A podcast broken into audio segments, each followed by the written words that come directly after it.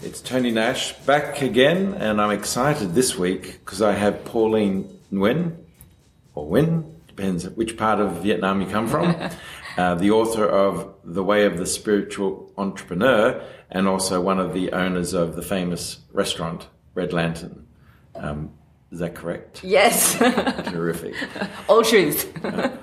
Uh, welcome. And, and the reason why I'm so excited, uh, the way of the spiritual entrepreneur is, well, um, I guess if I was to write a book and you beat me to it, um, is that's the kind of book that I would want to write as well. Wonderful. I think that's the, that, the content and the context is how I operate um, and have operated as a business owner and as an entrepreneur. Um, so I'm, I'm really keen to, to delve in to, to your story and to, and to what drives you and what, what has driven you to be successful in what, what you have done. Uh, first of all, thanks for having me. Thank you. It's my joy to be here. What drives me? It's one of those questions. Or is it what's that one thing that drives you? There's so many things, so many things that drives me. Um, I think so many people will say um, my purpose, my mission, and they say it so often that some people go, yeah, yeah, and it becomes this kind of cliche comment. But when we really, really look at it, that's that's the the most powerful thing. That's the most powerful thing. And um, when we live our mission, that's when we wake up every day in spirit and inspired. And that's what spirituality is about, is about being in spirit and, and inspired. So let me ask you this then, Pauline. So when you've been in business now um, for yourself for how many years? Uh, the restaurant has been around for 17 years. Um, I have been involved in the business world since I was seven. I started working in the family business since I was seven. Right. My father, um, we're, we're refugees. We escaped Vietnam after the war. Spent a very difficult year in the Thai refugee camp after about nine days out at sea. And in 1978, Australia finally accepted us. And so coming to a new country, my father had no choice but to succeed. And he was bitten by the entrepreneurial bug quite hard. Um, we moved to uh, Cabramatta because so many of his friends had found a life for themselves in this community. And um, a lot of them opened restaurants, opened shops, did all, all they could with what they knew um, to, to make it. Uh, failure wasn't an option. And so my father opened a restaurant. We opened, he had Cabramatta's very first coffee machine. we were Cabramatta's very first baristas. We were making uh, the 10 centimeter cappuccinos in those years. Um, he had Cabramatta's very first ice cream parlor and also Cabramatta's very first video library. He also operated a driving school on the side. And my brothers and I provided the child labor. So as an observer to how business works and how business runs, an observer of the entrepreneurial spirit um, has been since childhood. Wow, amazing. So, so do you think is there much of what um, your father or even the extended um, adults of that strip of of businesses that were running there? Did, did were you? Do you feel like you have inherited that, or do you feel like um, you and this book and what you've accomplished uh, with with the restaurant and all the other businesses that you've perhaps been involved in? Do, um, have you forged your own way, or so was that like a foundation layer, or or have you have you has that always been a horizon point in terms of where you've kind of gone to? Tony, it was literally beaten into me. Really? It was literally beaten into all of us. My father suffered terribly from PTSD. All right. Um, he was a lieutenant in the army and um, his job in the Vietnam War was to go back to the scene and count the dead bodies after a kill. And um, so that they can better aim for next time. Um, so, uh, experiencing the horrors of war um, as a child himself, he had trauma dumped upon him. Um, uh, I come from a family of freedom fighters. So, then deciding, okay, I will not live under the communist regime. I will build a boat with my mates and smuggle my family out to sea. It's huge. It's huge. And um, and then uh, living quite a um, humiliating and desperate life in a tent for a year with three young children. My mother gave birth to my brother Luke inside the refugee camp. And so after that, going to coming to Australia with nothing, he had a lot of anger inside of him. And so he suffered terribly from PTSD and soon he started to offload his anger on my mother and then ourselves and then the kids.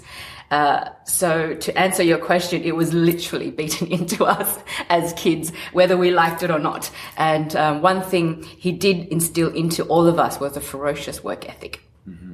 So that in itself laid the foundations to um, why my brothers and I are where we are today. And um, the the biggest the biggest decision I made, having been an observer of all of that, was understanding that um, the trauma had to end with me because trauma passes down to the next generations, mm. and it had to end with me before I decided to, or when I decided to have children. Right. So um, because when I think of the title of your book, mm. The Way of the Spiritual Entrepreneur, uh, there's not a lot of spirituality in beatings um, or PTSD or that kind of trauma.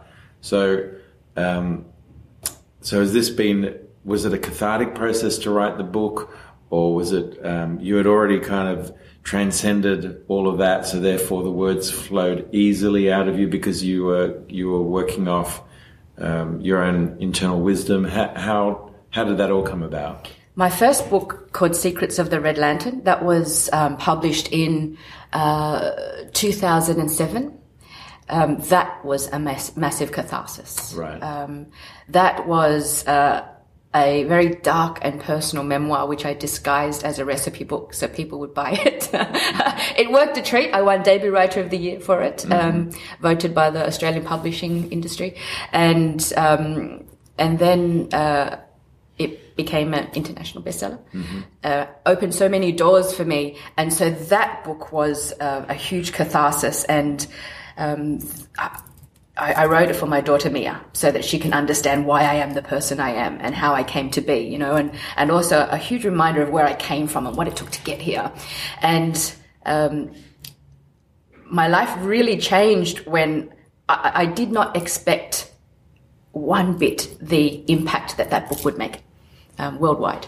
And it wasn't until all the letters and all the emails came from people worldwide, um, pe- uh, survivors uh, of domestic violence, um, Vietnam vets who thought my father a hero um, mm-hmm. with how I portrayed him in the first book. Um, uh, a, a, number of letters from um, people who admitted that they were once racist, but no longer racist after reading the book. And m- most surprising was um, letters from a lot of letters from the children of survivors of the Holocaust. Um, same scenario, different war. Mm-hmm. And that was when opened my doors to saying, well, I, I can make a massive, a, a massive impact. Um, and then it became a mission for me. And so the catharsis really happened in the first book. The second book is indeed the transcendence of it all. And so the way of the spiritual entrepreneur, there are seven secrets to becoming fearless, stress free and unshakable. And so far, like the first book, the feedback has been wonderful and a lot of feedback from people who also had those experiences as a, as, as, as a child and finding ways how they can escape that suffering. Mm-hmm. Um, so, um, as my first book was a dark and personal memoir, which I disguised as a cookbook, this one is a story about personal disruption, reinvention, and human potential disguised as a book for spiritual entrepreneurs. right. I see. So you're, you're, it's a, it's a, a wolf in sheep's clothing kind of.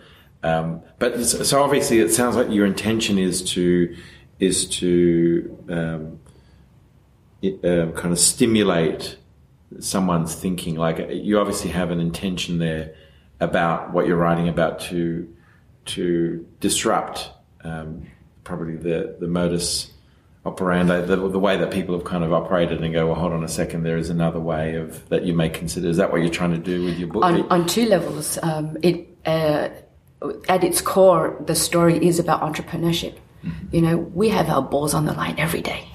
Um, there's a whole lot of grit and resilience and courage that must come with that. Um, and uh, I, I coach and I mentored so many entrepreneurs over the years, and it is overcoming ourselves. Dis- the, the disruption is personal disruption.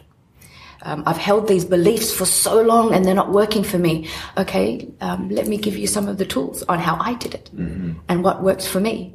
Perhaps this will work for you as well. So the book very much meets you, the reader, where you are.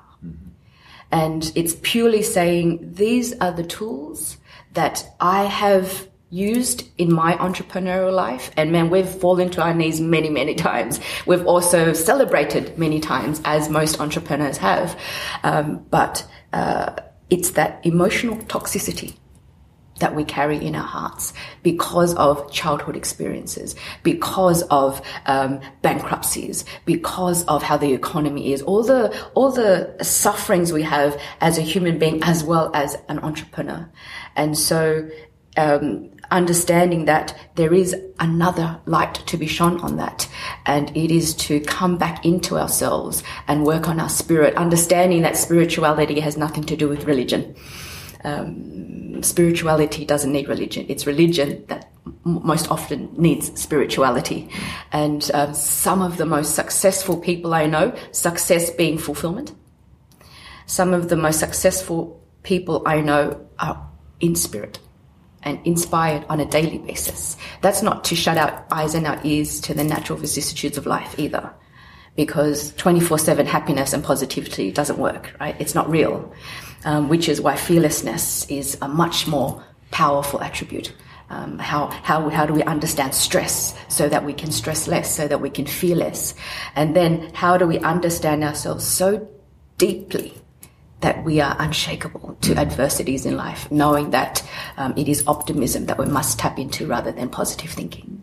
Mm. So when when you, I mean, you write about entrepreneurship, I have um, in when I do my public speaking, I talk about that everyone is an entrepreneur, and an entrepreneur makes the invisible visible, and we hack into that universal database that exists. Everything exists already, and we bring it and manifest it in in real life. Yes. So is so therefore is your book for everyone, and that um, and under the you know the idea that entrepreneurship from my perspective mm. everyone it doesn't matter. Just because you don't own your own company doesn't mean that you're not an entrepreneur. If you invent a new a new way of doing something or a new practice a, a new system you uh, uh even to the point for me even if you're a parent you you've created something new that never existed uh, a child.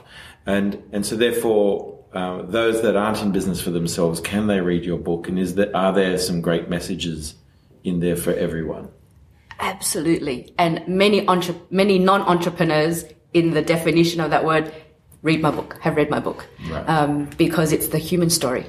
It is the human story.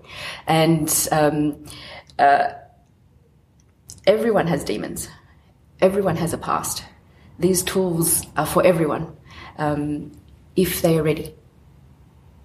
Mm-hmm. Not everyone is ready to look in the mirror. Mm. So when when does someone know that they're ready? Is it is it does it take them by surprise, or are they uh, from from your experience, or do they is it become so um, deafening the the universe sending them messages yeah. uh, that they know that they're actually they can't avoid they they can't avoid the, all the bridges behind them are burnt. This is the book you need to read, or this is the job you need to take, or this is the the the work you need to do. Is that how it resonates with you?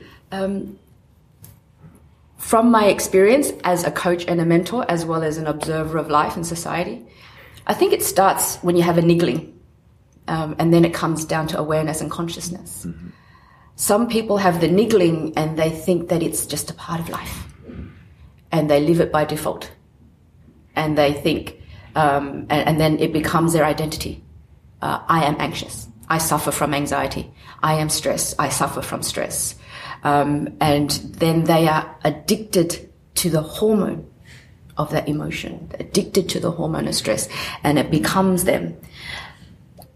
And then there are those who are ready there. Wait on, wait a minute. This, this niggling in my gut, this niggling in my heart, it's not okay anymore.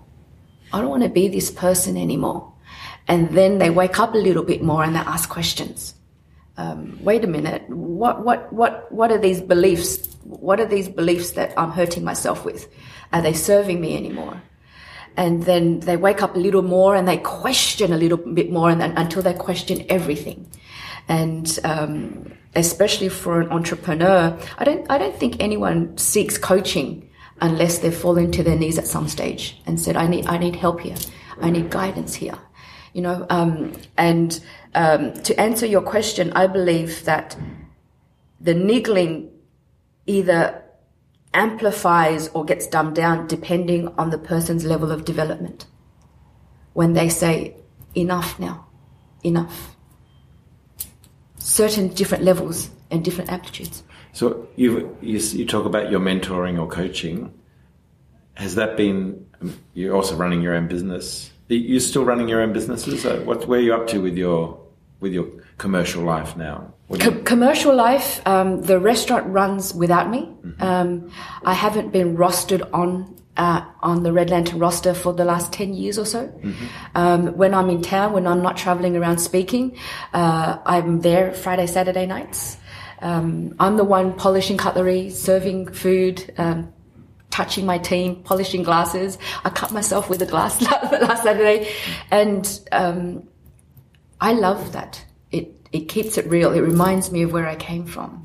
My team love having me around because if there's one thing I, I can't, uh, I don't do well and I don't like doing is micromanaging. If I have to micromanage my staff, they become very expensive for me. Um, last night, for example, I was uh, in the private dining room. I hold um, the spiritual entrepreneur roundtables and the events sell out really fast. And um, the magic number is always 10, 10 people. Um, and we we met. Well, it's been about once a month, and um, we go through particular parts of the book, and the conversations get really really juicy. So it works to be so far around half half at every session, half entrepreneurs, half non entrepreneurs or budding entrepreneurs. Um, and it starts at four, and by about 10 30, 11 o'clock, that's a lot of hours.